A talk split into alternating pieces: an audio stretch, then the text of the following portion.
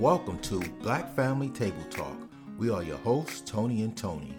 Listen in weekly as we discover ways to build a strong black family. What are we going to discuss today, Tony? Tony, let's talk about the time you served as a black investigator in the prosecutor's office. Wow, that was in 1991. I was appointed an investigator and I was young. I was 29 years old, graduated from Howard. I was actually attending graduate school at NYU, uh, studying nonprofit management, organizational development, and public policy. I got the connection because of my father. My father was a Newark police officer and he joined the force in 1963, the month I was born. And growing up, seeing him as a cop was incredible to me. I thought he was a hero. And my mother later became a correction officer. And I have a cousin who's a cop. We were definitely a law enforcement family. And living in Newark in the 60s, it definitely is a fraternity where you get to know other cop families and that we hang out together, we have cookouts, we go on vacations. So it truly is a fraternal order. My father was one of the first blacks to join the force, to be admitted to the Newark Police Force. There was a cab driver that was beaten up by white police officers. He was a black cab driver. And that sparked the riots in 19, what year was that? 1960. 1967, the Newark, the Newark riots in 1967. So my father was on the force. He's still considered to be young or rookie. And we lived on South 17th Street between Springfield and Avon Avenue. Springfield Avenue was ground zero for, for the riots. We, so we lived a half a block from. And my father was going out every day in riot gear. And I remember the phone ringing and people concerned about his safety and his welfare. I do remember that it was a tense time. So fast forward 29 29 years later, here I am. I'm a prosecutor's investigator. There were 174 prosecutor investigators. I was one of 11 females, and it was probably about half black investigators and half white. That, in and of itself, created a disparity culturally speaking. One of the things that I remember about a year into it, less than a year, there was the Rodney King incident which was in Los Angeles, California, sparked riots all over the country. So then again, we're dealing with this riotous situation as a result of a police incident. And this time, of course, it was caught on tape. That's three decades. At that time, uh, having graduated from Howard University, I was very confident in who I was. I've always been vocal. So I wasn't quiet about voicing my opinion about things. So at the time, being female and having a voice, it was a challenge to be heard, but I didn't let it deter me. I, I do want to share a story about what happened while I was a prosecutor's investigator to let people know about the bias that exist inherently in our judicial system. And one particular time that was assigned a case, I would work with the prosecutor who was assigned to that case.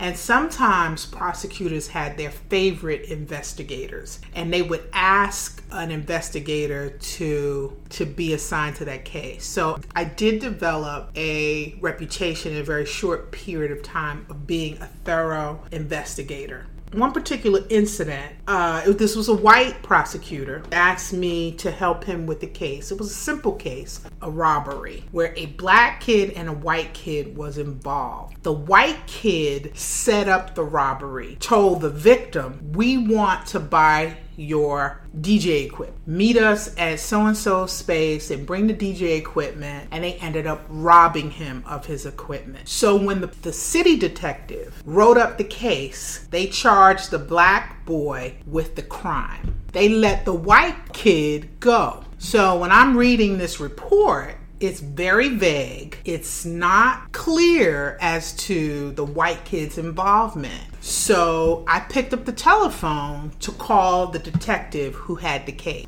When it becomes a police report, it's initially handled by the patrol officer. And then it goes to the detective who then investigates and is responsible for making the arrest. Then it will come to the prosecutor's office where we pursue charges against the perpetrators. And that can take anywhere from, I think we had a time frame of 24 to 72 hours. You had to do your investigation and make the charge. So I can sometimes understand delayed prosecutions because there's investigations that have to be done. And sometimes arrests are not made at the scene. When I called the detective, rather than call the witnesses, I called the detective the, because at this point in time, the white perpetrator or suspect was named as a witness to the crime. Right. All right, which is how it was scripted in the detective's report. So I called the detective to get clarity on the witness's role because it seemed to me from reading in between the lines that the it was a setup and that both were equally involved. So it was this most shocking thing to me he chuckled when he was asked the question. And he said to me, Well, the dad of the white kid came in. He's a good kid. He was coerced by the black kid, and he really wasn't involved. So I didn't arrest him. So after taking a really deep breath, because again, we're on the heels of the Rodney King beating, you know, and this police injustice. And here I am making this decision, having the weight of the credibility of me as an investigator, weighing in a backdrop, and also my obligation to justice in the community, which I was sworn to.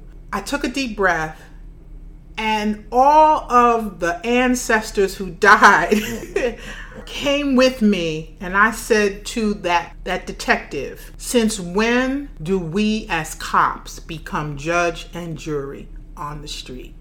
What was his response? He was shocked. Because as far as he was concerned, I was challenging him.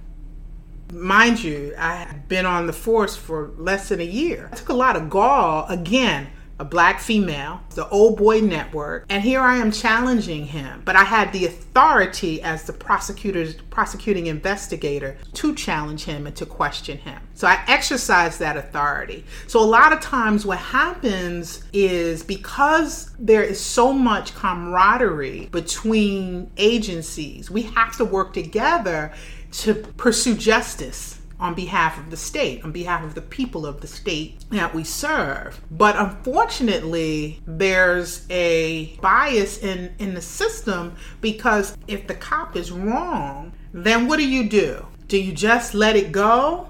Or do you challenge and cause friction between agencies? Mm. So that can be challenging. So if you're compelled to do the right thing, then you can push through that. But if you want to be liked, or you want to fit in or you don't want to be challenged because everybody again works together, then you let it go. So that's a decision that people have to make. So I made that decision. I wrote up the report, presented it to the prosecutor. He took it to the grand jury, and the grand jury indicted both the black kid and the white kid. So they were both brought in, arrested, and charged. The prosecutor walked over to me and congratulated me on a stellar write up. I would not I would not have seen it had you not written it up that way. Again, because we're prosecuting so many cases, this one could have easily slipped through the cracks.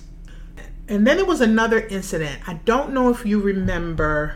There were some high school boys. This with the the mock yeah, yeah, I remember that. There I were a group that. of high school boys. I, I, I don't remember which high school it was, but it was a majority was white high school. Yeah, I remember. In the county in which I worked, uh, football players, high school popular football players, and they sodomized a special needs student. And I remember the talk. They weren't charged, and, and this was a white victim until the people and it made the news and then they were later charged. I remember them coming from a prominent family. Did I remember there was a couple of them that were politically connected.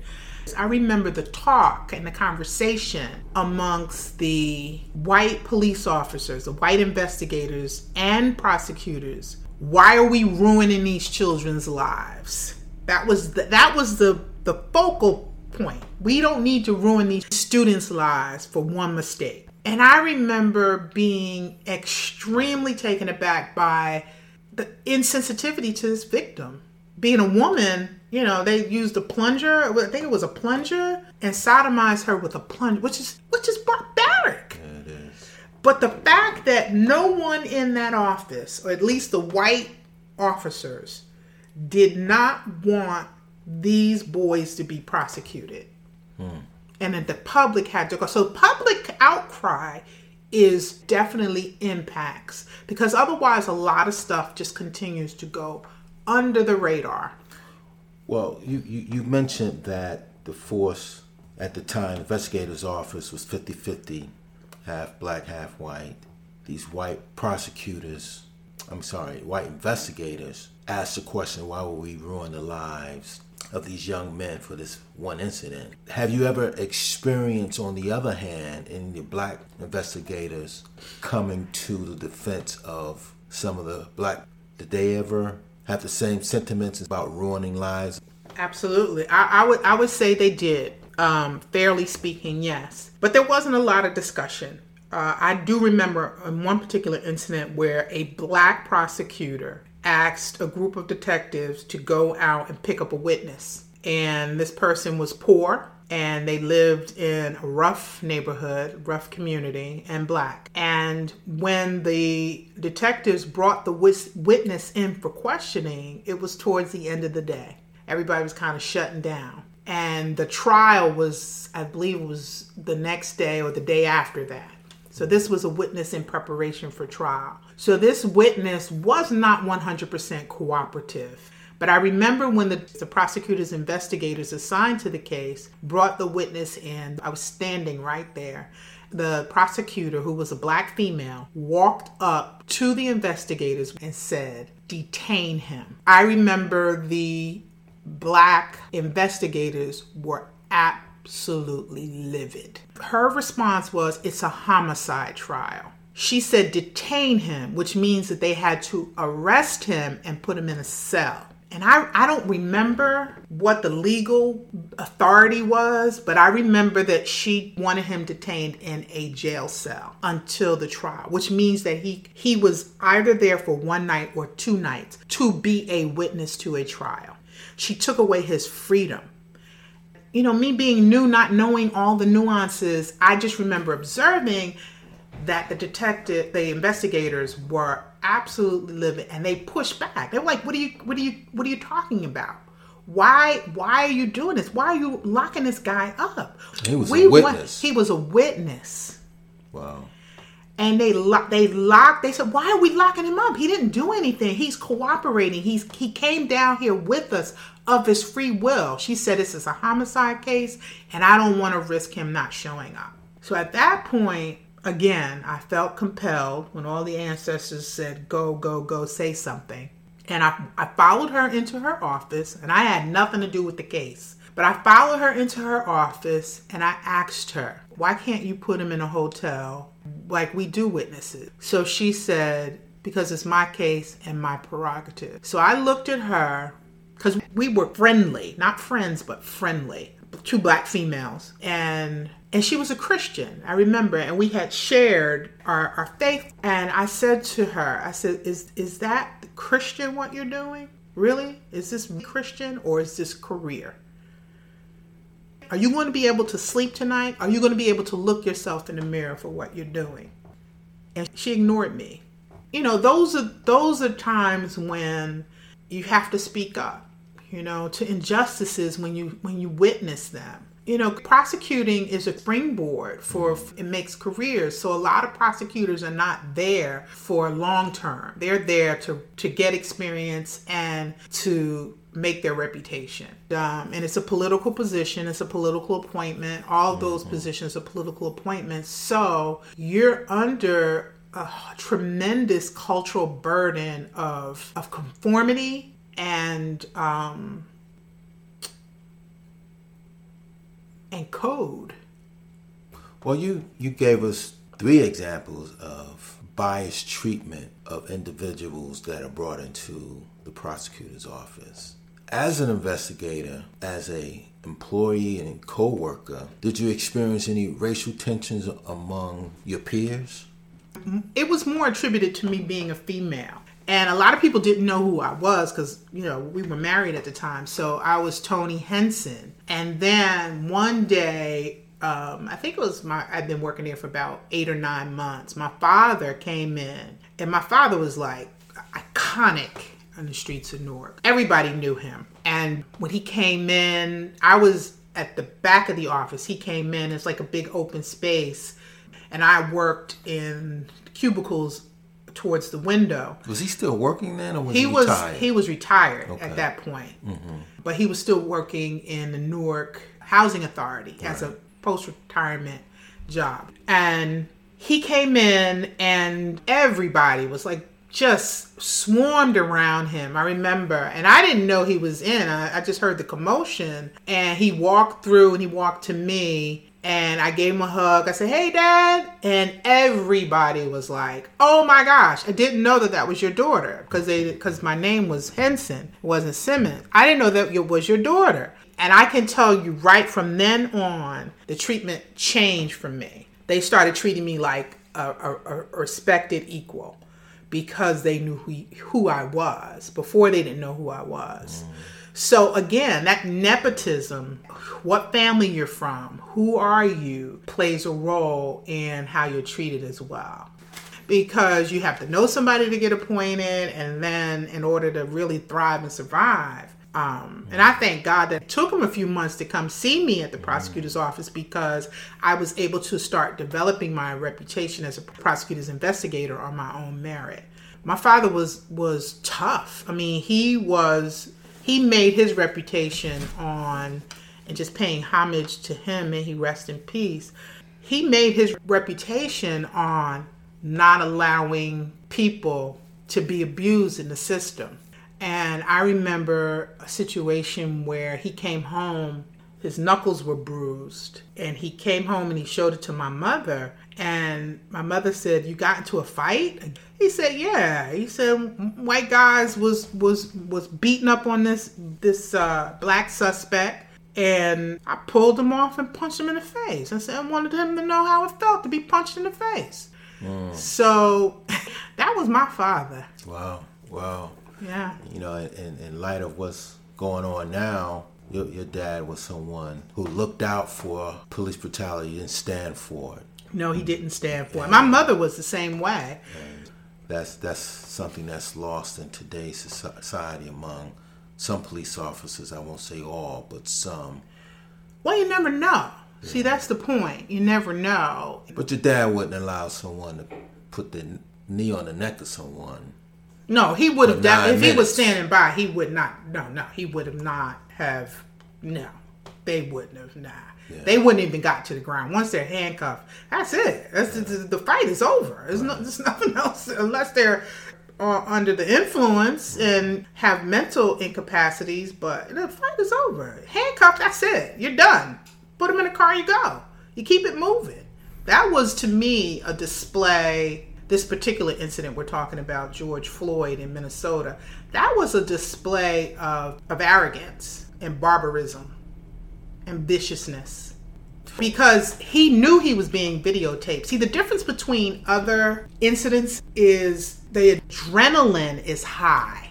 And although you're trained to de-escalate, and that and that's also what's needed, and and it's easy to get caught up in emotion when you're doing a police chase or you're you're in a situation where you see it escalating or people are talking back to you, challenging you, what have you. You also, years ago, people had respect for authority. So there's diminishing respect for authority, but police contribute to that as well. But when you're, but this particular situation, his adrenaline was not high. This was clearly to me, in my opinion, a display of arrogance and almost bravado, like a prized catch that he could do this. This was a performance to me, Wow. in my opinion. This particular case with with the the knee on the neck, clearly a performance, because he was talking. He was very calm and collected. There was no excitement. There was no motion. Like he he an accident that happened or something like that. it was I don't know who he was performing for. Mm-hmm. I don't know who he was demonstrating for. I don't know if it was an initiation. Um, those are some of the suspicions that I, undergirding suspicions that I have. So, in, in, in light of that, can you share with us some of the training techniques you guys you, you had as an investigator? Great question. When it comes to deadly force well, I know for a fact that the training now that's available now, maybe they might not take advantage of it, but it when we back in the '90s, we had simulated training. You know, I graduated from the police academy. We had a training exercises. It was simulated and live, so that you wouldn't be biased. So the training was on how to take cover to identify the threat and assess the threat before you enter the situation. Before you approach the situation, you have to assess it 360 degrees and identify all the threats.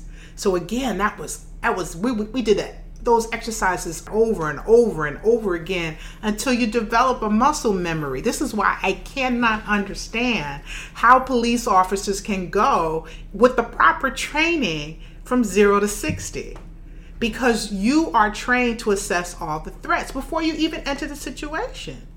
Isolate it. We've done drug raids, we've done.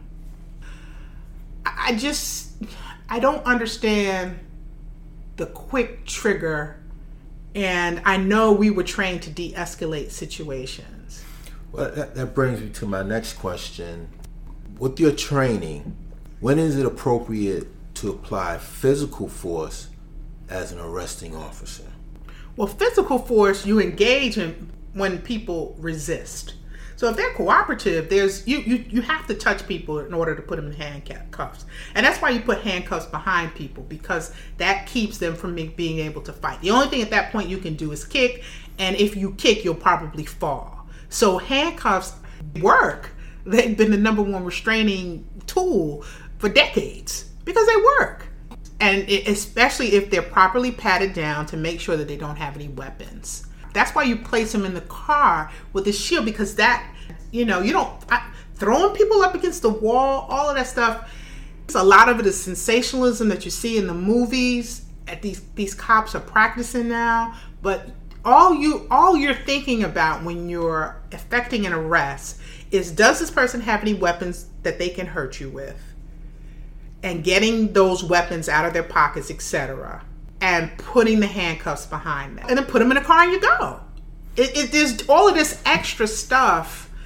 So a perpetrator cuffs on behind his back is no longer a threat. Is typically not a harm to you, maybe a harm to himself, but or herself, but not necessarily a harm to you.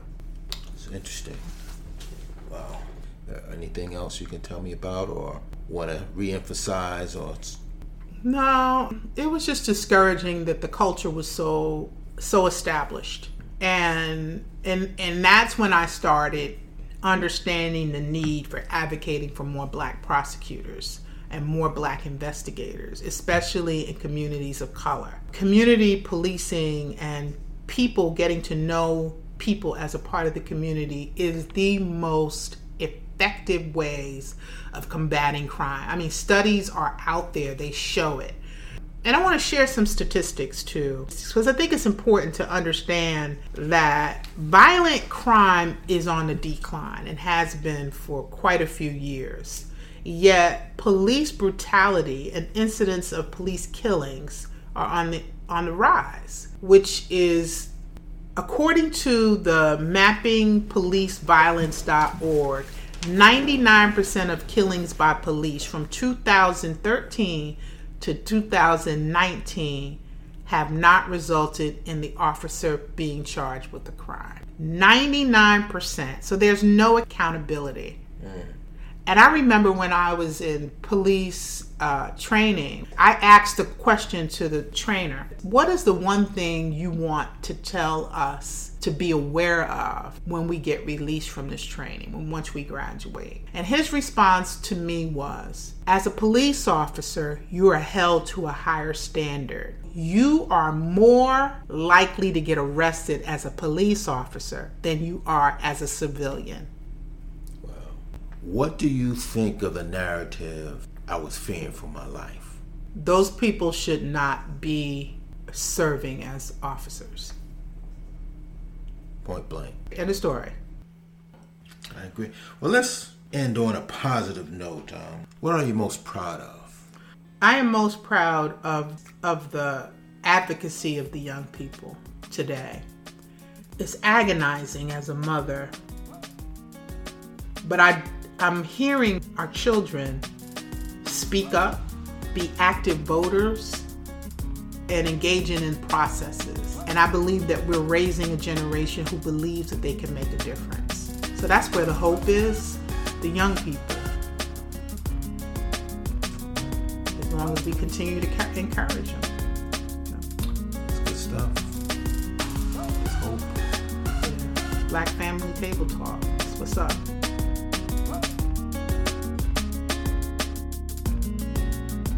Thank you for tuning in to this week's episode of Black Family Table Talk. We pray that you heard some principles to put into your strong Black family toolbox. Be sure to tune in next week and remember, sharing is caring. If you enjoyed this podcast, be sure to subscribe and visit our website at blackfamilytabletalk.com. Look for special discounts and ways to be part of the Black Family Table Talk community. As a part of our mission to do our part to strengthen Black families, we endorse small Black owned businesses. This is our way of strengthening Black families economically. This week, I'm spotlighting my own personal story, a poetic memoir that was just released called Queen's Gotta Bleep 2 Mastering the Art of Reclaiming Your Throne. It ranked number one in two categories on Amazon. Check it out at blackfamilytabletalk.com. Under Section 107 of the Copyright Act 1976, allowance is made for fair use for purposes such as criticism, comments, news reporting, teaching, scholarship, and research. Fair use is a use permitted by copyright statute that may otherwise be infringing. The news and opinions expressed on Black Family Table Talk do not necessarily reflect various platform hosts. All type topics are for entertainment purposes only. Discretion is strongly advised and all commentary is alleged. This is a Micah 68 Media LLC production.